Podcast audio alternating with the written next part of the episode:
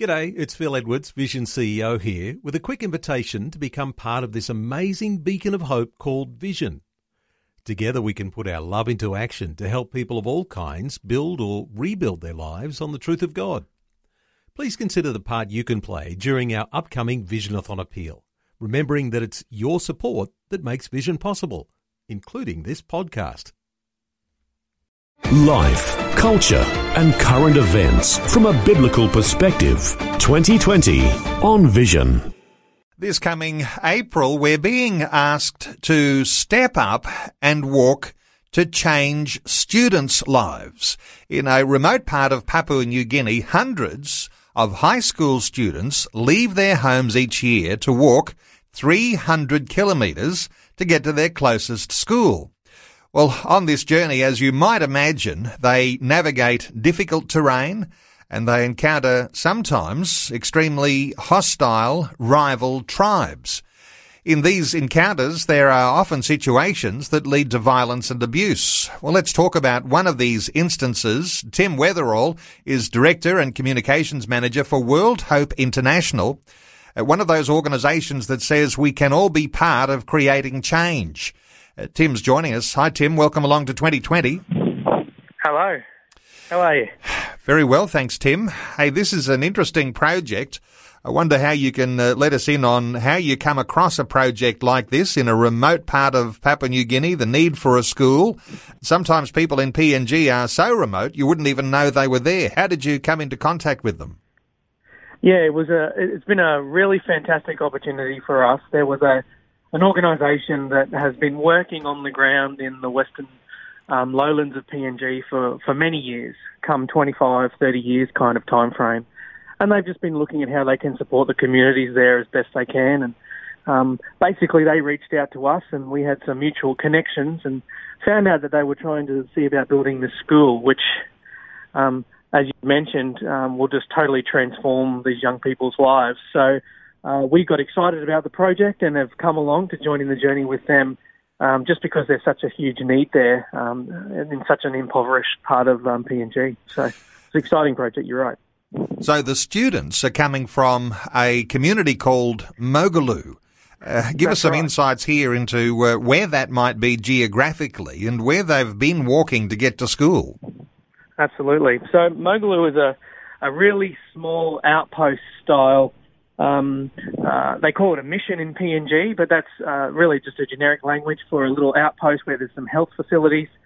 Um, so there's a tiny little uh, sort of health clinic there. There's some some basic housing. Uh, and a whole bunch of communities sort of um, treat that place as home. Very many years ago, they built an airstrip there as a sort of a lifeline to uh, the rest of PNG and to um, better services. Um, but it's super remote. Um, as you said, walking 300 kilometres gets you to sort of the next closest civilised area um, where there's um, uh, some schools. Uh, you, you, you'd have to travel that far just to go and buy some new clothes um, or some provisions. Um, so it's a, it's a super remote part in the western part of um, Papua New Guinea. Um, takes about uh, an hour or so's flight um, from Mount Hagen, which is sort of a centralised location um, in the middle of PNG. It's it's it's really is in the middle of nowhere, um, and the only access is either via uh, walking, uh, getting getting on your, your boots and going for a big long walk, or travelling by plane. Obviously, that's super restrictive for the local people, but that's the only other way to get provisions in and out. Now, I know in a lot of communities in Papua New Guinea, the school might be some sort of a enlarged grass hut. What sort of Yeah. school facility are you planning to build? Yeah, fantastic. So we're looking to, um, they're looking currently to hopefully be able to open this year to the later part of this year with five classrooms running, primarily with grade eight students. Um, mainly because that's the biggest need. A lot of the young people um, basically fall out of school in grade seven. Um, they would need to have housing because although it is a local school, it's not 300 kilometres away. There's still um, probably half a day's walk for most people to get to the one location from their um, communities around and about Mougulu. So they'll be coming in for school. Um, like I said, there'll be housing. There needs to be dormitories.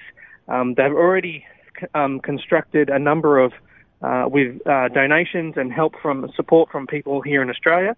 They've already built a number of teachers' accommodations, and they've already started on a very basic, um, large-scale, tinned-roofed, metal um, fabricated um, classroom that'll be divided up into multiple sections. They're currently um, doing some fantastic work as well with um, actually milling timbers in the forests and bringing those in because you can't transport timber on a tiny plane for an entire school. So they're milling local timbers to be able to use them and build these um, classrooms. And they've built one prototype already with the hope to have another five coming online. So it's all underway. Uh, just uh, needs us to get behind it to actually see that finished. Well, of course, here in Australia, when we think of going along to a school, sending our children to a school, we think of one that might be uh, a little more akin to being around the corner or perhaps a next suburb away. But uh, when you're talking a 300 kilometre walk to get to school, you mentioned uh, some dangers and things that Absolutely. these students have faced. Now, uh, let us in here on these dangers because when you're walking through, other tribal lands, if you're in a situation like Papua New Guinea, walking through other tribal lands, uh, I'm sure there's all sorts of permissions, uh, but there's often uh, inter-tribal rivalries and uh, those sorts of tensions are there, and no doubt they've been putting up with those. Absolutely.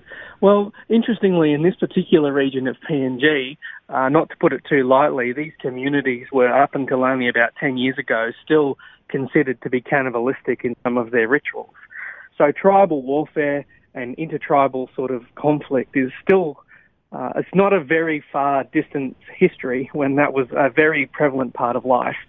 So as they're moving through these areas that they need to to get to school, they'll be encountering numerous um, other tribal groups, some of them friendly, some of them not so friendly.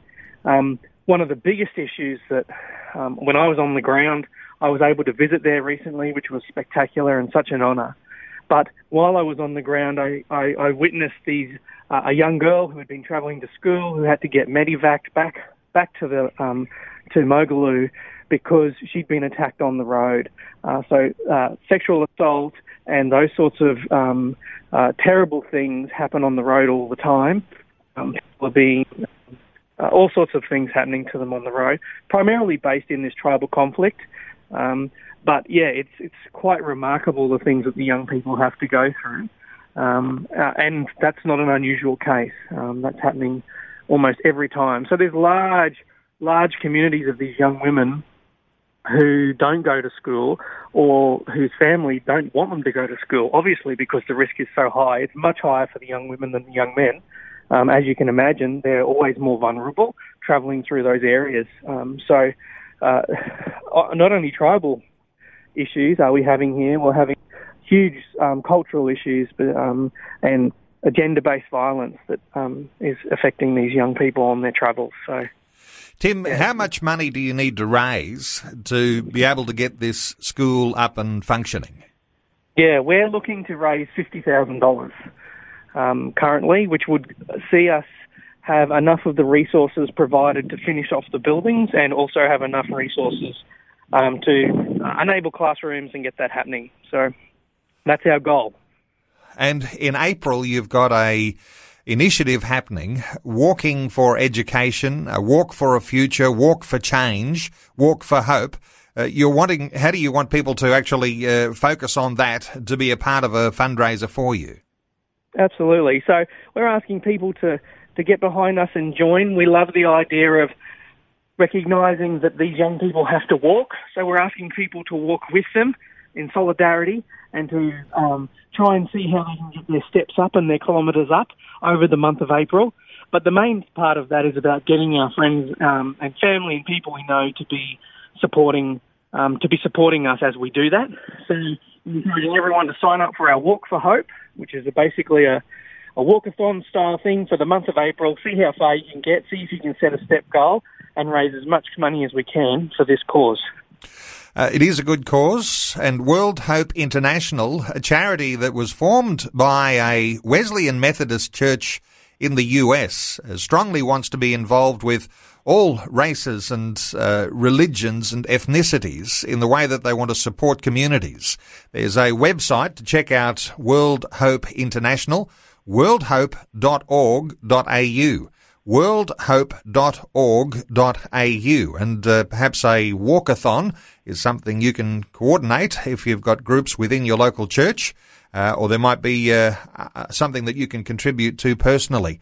Tim Weatherall is Director and Communications Manager for World Hope International. It's worldhope.org.au. Tim, thanks for updating us today on 2020. Thanks very much. Thanks for taking time to listen to this audio on demand from Vision Christian Media. To find out more about us, go to vision.org.au.